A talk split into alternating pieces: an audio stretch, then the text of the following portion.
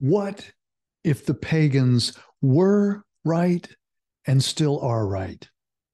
Well, let's work with that question and let's hear first the poem uh, by the same title What if the pagans are right?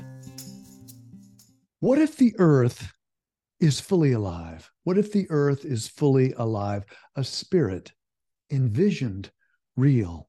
What if the earth lives on sun star time, a pure heart beating?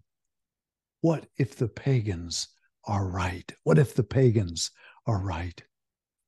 What if natural resources are only thin, measly words that we speak of the earth as some dead and dumb thing, withholding, withholding earth's sentience by our strange measure. Of course, of course, we've rigged the game. We've rigged the game in our favor. Its names, its rules, the test we give for being alive. But what if we're wrong? But what if we are wrong and have long been so? We like a proud ant riding upon an elephant's back, laughing, so sure of ourselves and of our accomplishments, pretending, pretending to be in charge. Listen, my friend, in a long game like this one, you can look like you're winning when you're not. You can look like you're winning when you're not. Have you seen how a great matriarch elephant shakes the dust of the day off her back? Listen, my friend, it is not personal. It's not personal. The mountains are our saints now, the forest, our forever sacred text. The brooks, the streams, the jetties, the rivers sing our holy, holy songs. The pagans, they are so precise about how we, the beloved, belong. And listen, my friend, and listen, my friend, they are right. The mountains are our saints now. The mountains are our saints now. The forests, our forever sacred text. The brooks, the streams, the jetties, and the rivers sing our holy, holy songs. The pagans, they are so precise about how we, the beloved, belong. And listen, my friend, they are right. Well, um, I thought to myself as I was putting this uh, edition of the podcast together, I thought how deeply ironic that the beliefs and stories that we most need to embody in our modern world, given our modern challenges, that those beliefs of our being connected to the earth, part of the earth, of the earth, that those ideas were scorned as bad and primitive and naive. And we said the people that held these beliefs about being fully connected and part of the earth and honoring the earth as sacred, we said those people were pagans. Pagans because they did not believe in one of the traditional European religions. They were pagans. And um, it occurs to me also that what this poem is really about, a poem that I wrote a little earlier this year, What If the Pagans Are Right?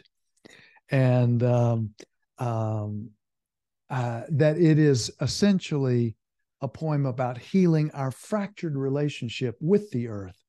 Because if we are to be stewards, if we are to practice um, regeneration, which is a term that's used um, a lot these days, if we are to do that, first we've got to uh, heal our own fractured relationship with the earth. Um, you know, the idea of, of animism or animists are people who believe all natural things, such as plants, animals, rocks, and thunder, even have spirits and can influence human events. I don't know about you, but I think that's exactly the stance that we need to take uh, these days. And, um, um, you know, of course, this is not to say that modern science and modern and modernity, so much of it has given us amazing, wonderful um, things, wonderful inventions. I, I'm I'm not saying that there's not value in that. Of course, there is value in that. However, in a way, it seems to me also that it's like we've been playing tennis without a net. What do I mean with that little analogy? It means that, you know, we can hit the ball just about any way and still score a point. The analogy is with many of our modern beliefs of um, unmitigated growth on a finite planet, um, infinite growth on a finite planet, as it said, that we believe that we can throw away a, an infinite amount into the natural world um, going beyond uh, its capacities to either have us extract or to put um, uh, pollution into the natural world, that we can do that unlimited and that there'll never be a consequence. Well, we know that's not true. We know that's not true.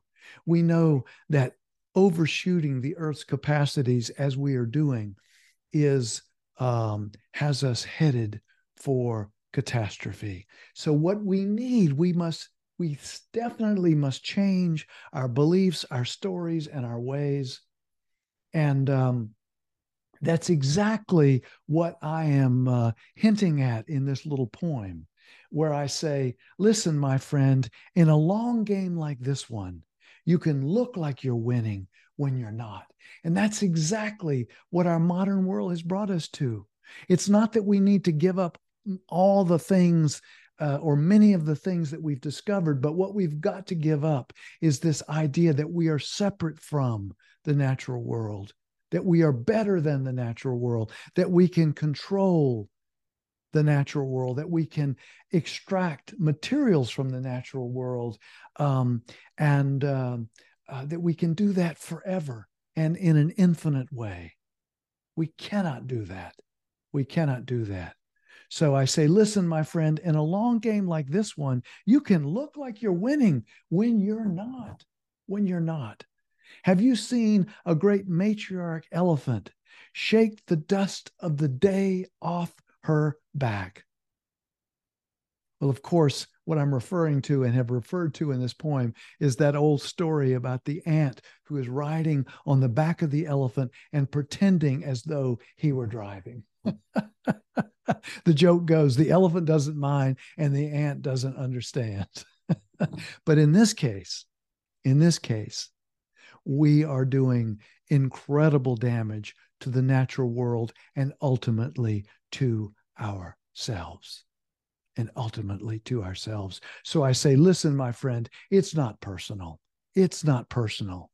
And what I, and and I guess what I'm getting at or what I was uh, imagining is that the physics that we are pushing up against, the physical realities of unmitigated uh, growth, infinite growth on a finite planet, we are pushing up against physics and reality itself. So I say in the poem, the mountains are our saints now, the forest, our forever sacred text. The brooks, the streams, jetties, and the rivers sing our holy, holy songs. The pagans, they are so precise about how we, the beloved, belong. And listen, my friend, and listen, my friend, they are right. They were right, and they are right.